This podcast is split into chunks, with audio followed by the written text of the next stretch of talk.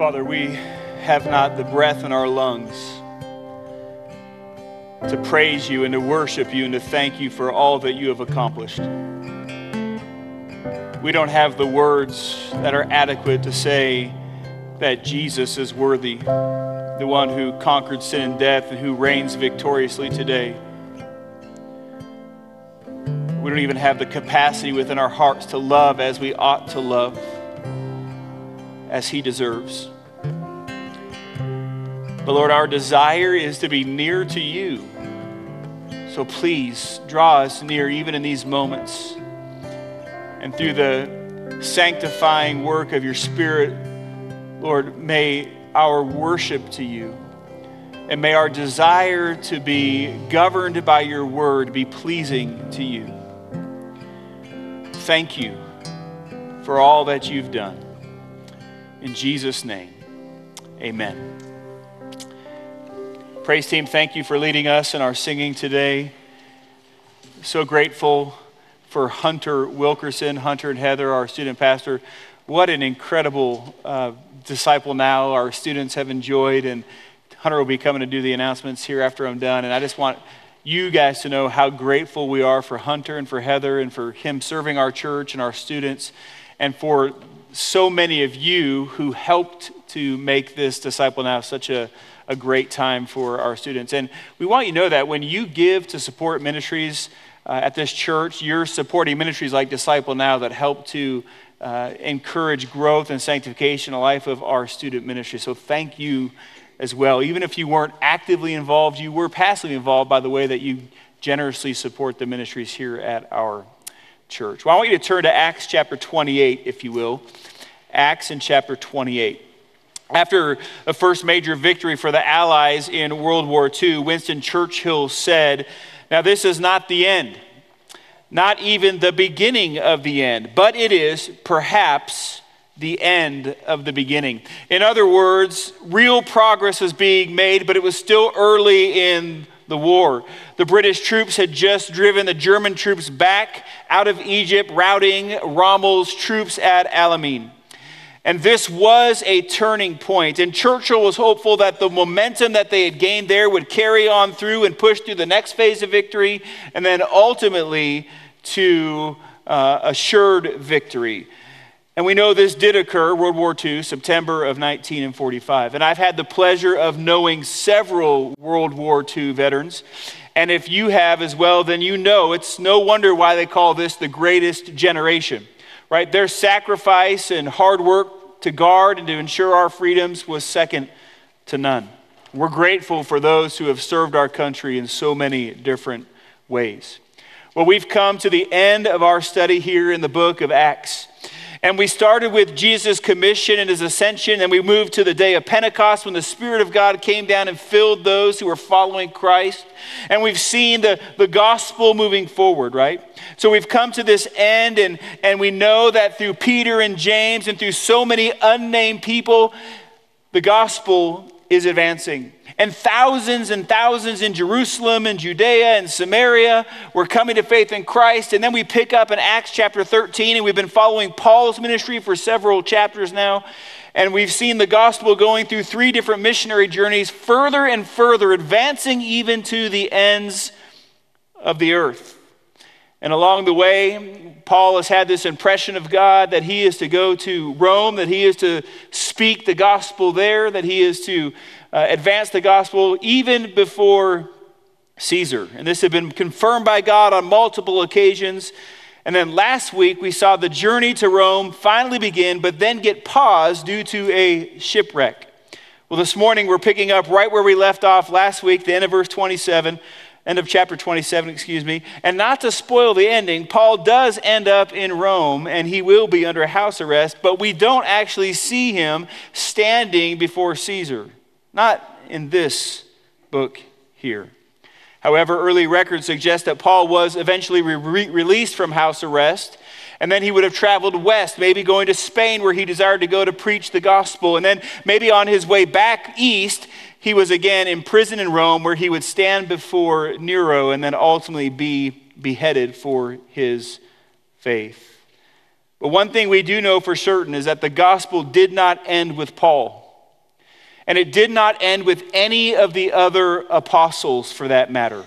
In fact, Luke's second volume here, the book of Acts, testifies to the gospel's spread by the power of the Holy Spirit in followers of Christ, followers like you and followers like me, everyday people who've been changed by the grace of God, who've been given a testimony because of the grace and the love of God to go and to speak and to live the gospel. While this is the end of the book of Acts, it's only the beginning, the end of the beginning in terms of the gospel's spread, the church, and the kingdom of God. And I want to draw out four key points as we look at the book of Acts today. So, four key points from the book of Acts, uh, Acts chapter 28. Um, if you will, let's stand together and read. We'll begin with the first 10 verses of Acts in chapter 28. Acts chapter 28. After we were brought safely through, we then learned that the island was called Malta. The native people showed us unusual kindness, for they kindled a fire and welcomed us all, because it had begun to rain and was cold. When Paul had gathered a bundle of sticks and put them on the fire, a viper came out because of the heat and fastened on him. When the native people saw the creature hanging from his hand, they said to one another, No doubt this man is a murderer. Though he has escaped the sea, justice has not allowed him to live. He, however, shook off the creature into the fire and suffered no harm. They were waiting for him to swell up or to suddenly fall down dead. But when they had waited a long time and saw no misfortune come to him, they changed their minds and said that he was a god. Now, in the neighborhood of that place were lands belonging to the chief man of the island named Publius, who received us and entertained us hospitably for three days. It happened that the father of Publius lay sick with fever and dysentery. And Paul visited him and prayed, and putting his hands on him, healed him. And when this had taken place, the rest of the people on the island who had diseases also came and were cured. They also honored us greatly. And when we were about to sail, they put on board whatever we needed. This is the word of God, and may He bless it in our presence today. You may be seated. Now, as we begin this last study in our year long study thus far of the book of Acts, the first thing to note is that we are to fear the sovereign judge we are to fear the sovereign judge. So, all the people who were on board that ship made it safely to land. All 276 people or so made it safely land. This is what God had promised to Paul that those who were with him, right, they stayed put, they listened to the word of God, they stayed together, would make it safely to the land. There would be no loss of life. And they learned that the island that they got to, was called Malta. Now, Malta is about 200 miles south of Sicily. Sicily is the largest island in the Mediterranean. Sicily is separated from the mainland of Italy by a strait, a strait of Messina, which actually is a dangerous journey to go through this strait to get from one side to the other side, but it saved quite a bit of time. And there's a few things to notice here from the first 10 verses of Acts in chapter 28. And the first here is that the native people of Malta are unusually kind and hospitable. So the people there, on Malta were unusually kind and hospitable, right? They, they were gracious. They took them in, they welcomed them, they made a fire for them because it was cold, and ultimately they were going to give them the supplies they needed to finish the journey all the way to Italy. Now, in the movies, when you watch a movie, you know this. If you get stranded on an island and you start seeing people, it's usually not a great thing. And if they tell you they want to have you for dinner, that's not a good thing. That's not what's happening. But here on Malta, it is different, and they are kind and they are gracious. And we know that the people on the island of Malta were pagan people. And they were swayed by various worldly philosophies, and they believed in various false gods. And this comes out clearly in the account of Paul getting bit by this viper. Look again at verse 4, if you will. Uh, Paul's there, he's putting sticks in the fire. When the native people saw the creature hanging from his hand, they said to one another, No doubt this man is a murderer. Though he has escaped the sea, reference to the shipwreck and everything, justice has not allowed him to live. In other words, the universe wasn't about to let a guilty person get away with such a heinous crime. So the reference to justice there in verse 4 likely refers to a goddess daughter of the pagan god Zeus. And in some ways, friends, this was kind of like karma. You know, live bad and do wrong things, and it's going to catch up with you. You may be okay for a while, but ultimately it's going to catch up with you. And perhaps then that's why the natives were so kind and gracious and welcoming to those who had landed on the island, those who were shipwrecked there. But that's not how Scripture presents the concept of justice, is it? Scripture presents to us a sovereign God a sovereign judge who rules all things. He is the creator God. Scripture presents to us a God who is righteous and who is holy, and the rights and the wrongs that we have in life, that are dictated in life, flow from His character. And by the way, when we fail, when we sin, when we miss the mark of God's righteousness, it's not that we are offending an impersonal force, it's that we are offending the personal God, the God of the universe, and we stand guilty before Him. And by the way, because the Creator God is real and because the Creator God has revealed Himself fully to us in His Word and in Jesus Christ, there is absolute truth.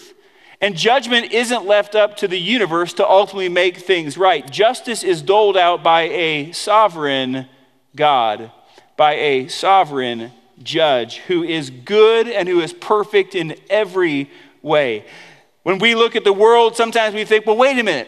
Well, why, why does the wicked, why do they keep advancing? And, and why do the evil people prosper? And we say, How long, oh God? How long will this go on?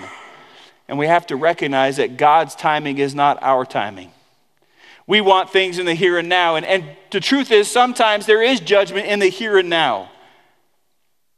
But we see that sometimes evil continues to grow and continues to prosper, at least seemingly right now. But there is coming a day when God will set all things right.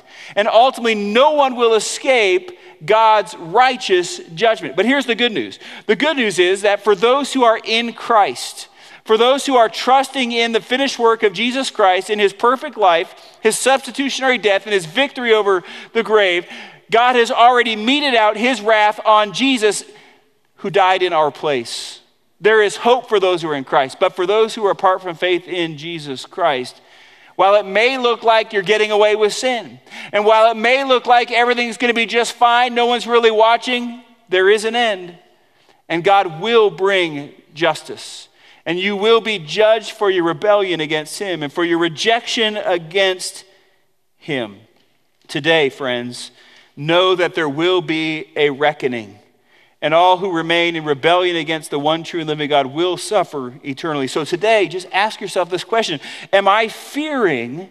Am I standing in awe? Am I worshiping with reverence the one true and living God? Am I, am I seeking after and loving the sovereign God, the sovereign judge? Are you pursuing his will? Are you today resting in Jesus Christ?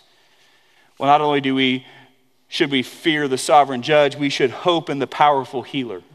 We should hope in the powerful healer. That's where the text brings us to. During their three months on the island over winter, Paul was engaged in a healing ministry right? And he connects with the chief man of the island, a man named Publius, who was very gracious and hospitable and cared for the people there. And we learn that his father was sick. And through his connection with Paul, Paul shows grace. Paul loves this person in the sense that he wants to care for them. And through the ministry that God had given him, Paul is going to heal the father in law. But then others hear about it, and they all come and they all want to be cured. And they say those who had disease came and they were cured. Now, when the viper bit Paul, they figured they would die and that Paul, he, he would die and he would get what he deserved. But when he didn't die, instead they viewed him as a god. But I think Luke is clear here in verse 8, telling us that Paul prayed to God and laid his hands on the people and they were healed. So it's likely then that uh, not all the people of Malta thought he was a God, but that he was closely connected to a powerful God, which is true. He's closely connected to the powerful healer, to the sovereign judge. Now, interestingly, there's no mention of Paul's evangelistic teaching on the island of Malta. However, all of us would conclude that likely Paul was telling people about Jesus, telling people that the hope, their hope is found in Jesus. Hope is found in this powerful healer because that's how he lived his life, because that's what he did wherever he went. He began to tell people about Jesus. And, church, I want to focus just a moment here on the healing ministry on the island of Malta. And the first thing to note is that there's no overt mention of the faith of the people being healed. No mention of faith here, only that Paul prayed and then they were cured.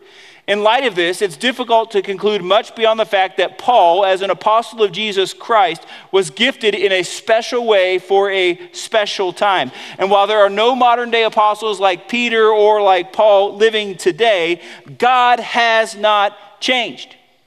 He is still powerful and he is still able to bring healing whenever he chooses to do so. He can do anything he wants to do. Now, I hate the fact that I have to put disclaimers on this, but in our world, this truth has been twisted and abused. And there are theological teachings and there are popular movements that basically say that you can ultimately coax God into doing something.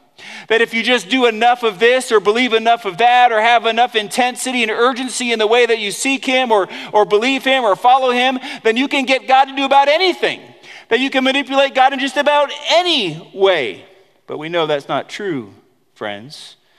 God is sovereign. God can do anything He wants, but He will not be manipulated by human beings. Yes, we're called to pray and we're called to seek God and we're called to be humble and to depend on God, but God is not at our mercy.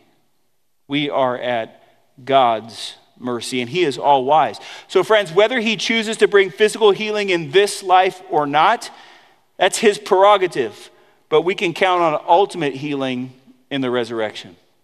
We can count on ultimate healing in the resurrection. And friends, our ultimately, ultimate hope isn't in physical health right now. Why? Because everyone will die unless Jesus comes back first. So we could have a healing from something and then the next week get in a car accident and die. That's not our hope. Physical healing in this life is not our ultimate hope. Our ultimate hope is the return of Christ, where we are gloriously changed and brought into his presence forever. Our hope is Jesus. One day he will make all things new. We hope in the powerful healer, Jesus, not simply for healing in the here and now, but for forever healing in his presence. I love the song. Many have heard it. Hope has a name. The last quote, verse of the song There'll be a day, my hope complete. Now, home in glory, your face I'll see. My pain no more, my fears will cease. I bow my life, I fix my eyes on Christ my King. I bow my life, I fix my eyes on Christ my King. Hope has a name. His name is Jesus. My Savior's cross has set this sinner free. Hope has a name. His name is Jesus. Oh, Christ be praised. I have victory. Amen. Third, trust in the promise keeping God. Trust in the promise keeping God. So we're going to pick up the text here in verse 11 and read through 16. After three months, we set sail in a ship that had wintered in the island, a ship of Alexandria with the twin gods as figurehead. Putting in at Syracuse, we stayed there for three days. And from there, we made a circuit and arrived at Rhegium. And after one day, a south wind sprang up. And on the second day, we came to Puteoli. There we found brothers and were invited to stay with them for seven days, and so we came to Rome. Now, let me just stop there for a minute. There's no testimony of any of the apostles going to this city, Putulio. Putulio. There's no record of it. How did the gospel get there? The gospel got there because people like you and me believed it and spoke it and lived it. See, the gospel is advancing, and it's not just depending on the apostles where they go, but they talk to people who believe the gospel, and then those people go and they spread it elsewhere. That's how God designed it, that's how God set it up. Yeah, the apostles played an important role. The early church was an important part of the gospel spreading, led by the apostles, but it wasn't just the apostles. It was people like you and people like me who would take the gospel to other places and talk to other people. Picking up in verse 15, and the brothers there, when they heard about us, came as far as the Forum of Appius and the three taverns to meet us. On seeing them, Paul thanked God and took courage. And when we came into Rome, Paul was allowed to stay by himself with the soldier who guarded him. Now, friends, so they're on the island for three months, and then they begin their journey by ship up to Italy. And we know that they go various places. They stop. at The last 150 or so miles of their trip they made on foot. But this is what I want to focus on. Just as God said, Paul made it to Rome. Just as God said, he would testify to the facts of the resurrection there, even if we don't read about him standing before Caesar in this book here. The journey may not have always gone the way Paul wanted it to go, but that's where faith comes in faith in the promise keeping God. Like us, I'm sure that Paul would have loved an easier path. Like us, I'm sure that Paul would have loved to avoid the plots against his life, that he would have loved to avoid delays in imprisonment, would have loved to avoid being beaten and left for dead, would have loved to avoid being bitten by a snake. But Paul wasn't worried, was he? Because God was with him and because God is faithful. He is a promise keeping God. He knew that if God said it, that God would do it. Friends, our God is always faithful. We've seen this over and over in the book of Acts. We've seen this over, we see it over and over in Scripture that God does what He says. He's the God of covenant the God of faithful promises. The trials and the joys that we face along the way, God is using them redemptively in our lives to make us more like Jesus Christ, to give us testimony about the power of God, about His greatness, and He tests us even to prove our faith, to refine our faith. No, God is faithful. We see this over and over. His promise is that He will finish the good work that He has begun in all of us, even to the day of Christ Jesus. That's why in 2 Corinthians chapter 1 Paul can say that for all of God's promises find their yes in Jesus. All of God's promises, friends. If we are in Christ, then we have eternal hope and we have eternal joy. For God has been faithful to Christ. God raised Jesus from the dead. And if you are in Christ, then you will be raised from the dead because of your union with Him through faith. So, whatever difficulty you're facing now, know that God is at work for your ultimate good. Know that in the midst of the pain, He is working. When you're struggling, cry out to Him, seek Him, experience the peace that only He can give. When you're anxious, run to Him, seek Him, ask Him to give you hope, to remind you of the hope that you have in Christ Jesus. In the darkest moments, friends, cry out to God because He is worthy and because He is faithful and He does not go back on His word. Well, finally, speak and live the gospel. Speak and live the gospel. Friends, this is where we've been all year, right? This has been our 12 month focus. We want to be a church that proclaims Christ and make disciples who speak and live the gospel. Let's look at these last verses of the book of Acts, beginning in verse 17. After three days, he called together the local leaders of the Jews. And when they had gathered, he said to them, Brothers, though I had done nothing against our people or the customs of our fathers, yet I was delivered as a prisoner from Jerusalem into the hands of the Romans. When they had examined me, they wished to set me at liberty because there was no reason for the death penalty in my case. But because the Jews objected, I was compelled to appeal to Caesar, though I had no charge to bring against my nation. For this reason, therefore, I have asked to see you and speak with you, since it is because of the hope of Israel that I am wearing this chain. And they said to him, We have received no letters from Judea about you, and none of the brothers coming here have reported or spoken any evil about you. But we desire to hear from you what your views are, for with regard to this sect, we know that everywhere it is spoken against. When they had appointed a day for him, they came to him at his lodging in greater numbers. From morning till evening, he expounded to them, testifying to the kingdom of God and trying to convince them about Jesus, both from the law of Moses and from the prophets. And some were convinced by what he had said, but others disbelieved. After disagreeing about themselves, they departed after Paul had made one statement. The Holy Spirit was right in saying to your fathers through, the, through Isaiah the prophet, Go to this people and say, You will indeed hear, but never understand. You will indeed see, but never perceive. For the people's heart has grown dull, and with their ears they can barely hear, and their eyes they have closed lest they should see with their eyes and hear with their ears, understand with their heart, and turn, and I would heal them.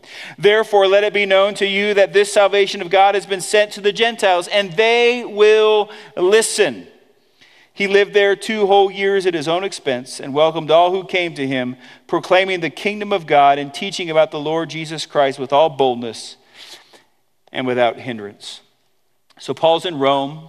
He's under house arrest, which meant that he would have been constantly guarded by, a, by, by some Roman soldiers, chained to one Roman soldier, rotating around the clock. But he had some freedom.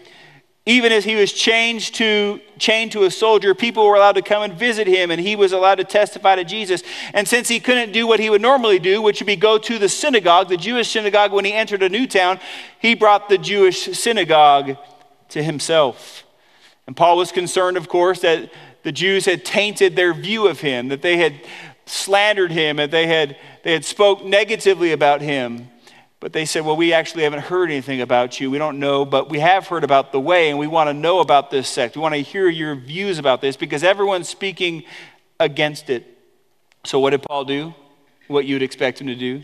He told them about Jesus and he pointed to the scripture all day long. He expounded the text and he said, This is Jesus. The law of Moses spoke about Jesus and Jesus fulfilled the law of Moses. And these are the prophets and they all spoke about Jesus, the one who was to come. In other words, he was saying to the Jews who believed in a Messiah, Jesus is the Messiah. Jesus is the Christ. And perhaps unsurprisingly, some of them believed. They were persuaded, they were convinced by what Paul said, but of course, others disbelieved. And then dissension grew among the Jews. And friends, that's how it is. When we speak the gospel, not everyone who hears is going to believe, but some will. We've been commissioned to go and to speak and to share the good news. And we should expect that some will disbelieve, but we should also expect that some will believe. Well, at this point, the Apostle Paul quotes the voice of the Lord recorded in Isaiah chapter 6. Right, Isaiah, you remember the passage, Isaiah sees this vision of the holy God, and he is undone. Holy God is saying, Whom shall we send? And Isaiah says, Here I am, send me. And you'll recall that right after that, in Isaiah 6, the Lord tells Isaiah that he will have a ministry, but it will be a, quote, fruitless ministry, that no one's going to listen no one's going to believe. They have eyes, but they aren't going to see. They have ears, but they're not going to hear. They have hearts, but they aren't going to perceive. In fact, what the Lord is telling Isaiah is that every time you preach, every time you speak, it's only going to serve to harden their hearts, to dull their minds. Well, Paul picks up on this and he applies it to his own ministry. And he says, This is what it's like among the Jews. Well, not every Jew, right? But Paul too has been commissioned by the Lord. And he too is preaching to a people who will not hear, who will not see, who will not perceive. This is the summary of Paul's ministry. Right? Paul is saved out of a religion that is devoid of power to save. But the Spirit of God comes upon him and changes him through his hope and his trust in Jesus Christ. And things change and he speaks to his own, but his own will not listen. So he says, I'm going to the Gentiles. I'm going to the nations as God had called me to do, commissioned me to do. And they will listen. And they are listening. We've seen this in all the cities. We've seen this throughout the book of Acts that they go and they speak and, they, and that the Gentiles are following Christ. And here he is now in Rome. Friends, God will judge his people, Israel. That's what, that's what Isaiah is saying here. That's what the prophet is saying, as Paul quotes. And part of that judgment is that the gospel will go to the nations and they will listen. That's what the book of Acts is about. Paul's life was devoted to speaking and living the gospel. And there, under house arrest, proclaiming the kingdom of God and teaching about the Lord Jesus Christ with all boldness and without hindrance, that's what his life was about, even in jail, even under house arrest for two years there in Rome. And he was fruitful. Right? Three years before he would end up in Rome, he wrote this letter to the church at Rome. And while he's in jail in Rome, he writes more letters, likely Philippians and Philemon and Colossian and Second Timothy, all while he's under house arrest, all while he's speaking to others about the good news of Jesus Christ. But, friends, that's what you do when you understand your commission. That's what Paul did because he understood his commission. And we need to hear that. That's what we will do when we understand our commission. We'll speak and we'll live the gospel. And by the power of the Spirit, we too will be fruitful. I want you to flip over to the book, the letter that Paul wrote to the church at Philippi, just a few pages going toward the back of the New Testament, to the end of the New Testament. I want you to hear what Paul writes. Again, likely Paul wrote this letter to the church at Philippi while he was under house arrest in Rome. And I want you to hear what he says. Philippians chapter 1, verses 12 and 13. I want you to know, brothers, that what has happened to me has really served to advance the gospel, so that it has become known throughout the whole imperial guard and to all the rest that my imprisonment is for Christ. And most of the brothers, having become confident in the Lord by my imprisonment, are much more bold to speak the word without fear. Do you see it? Under house arrest, an opportunity to tell about Jesus. Shipwrecked, an opportunity to tell about Jesus. Traveling to various cities, an opportunity to tell about Jesus. Beaten and left for dead, dead, an opportunity to tell about Jesus. In the workplace, at school, in the break room, on the sports team, in the neighborhood, at the doctor's office, reading to your kids or to your grandkids. You got it. An opportunity to tell about Jesus, an opportunity to speak and live the gospel. And people will listen. Not everyone, but everyone that God has appointed to eternal life. Acts 13 48. Friends, if we've learned anything in this study, it's that God has called us to Himself. He's commissioned us to a mission, He's empowered us for the mission to speak and live the gospel. And He's faithful. He's with you, and He's faithful to accomplish his purpose. Church, hope has a name, and his name is Jesus. Let's be people who speak Jesus. Let's be people who speak and live the gospel. In a moment here, we're going to have a time of invitation and surrender and worship. And if you are not a follower of Jesus Christ, but yet today you are pierced to your core that you need the forgiveness of sin that comes only through Christ, come and talk to us. Or catch us after the service. We would love to connect with you about how you can know the hope of eternal life and forgiveness of sin. If you're struggling with life, call out to the faithful, promise keeping God who cares. He cares for you, and He wants to give you hope and peace he wants you to realize that in your life even now. If you're in need of prayer, we want to pray with you. We're here available at the front. If you want to pray right where you are, maybe with people that you know or people that you're with today, we want to encourage you to do that, to seek the Lord in prayer. Or if you're ready for baptism or you want to join this church and you've been through a membership process, we want to celebrate with you. So come, let us know those things. We're going to sing a song that we've not sung here at this church. Some of you will know it. And if you don't know it, or even if you do, why don't you just listen and reflect on God's word, at least for that first verse, and then join in with worshipful hearts seeking Him. Will you pray with me? God, you're good, and we love you. And we're thankful for this journey through the book of Acts. We're thankful for the repeated picture of your faithfulness and of your power, for the promise of your spirit, for the promise of your presence. And we're thankful for the, the mission that you have entrusted to us to speak and to live the gospel. Lord, make us faithful witnesses for Jesus Christ. And Lord, have your way in us. Magnify your name, be lifted high turn our eyes and our hearts towards you, Jesus, for you are our hope. In Jesus' name, Amen. Church, would you stand and respond as God leads?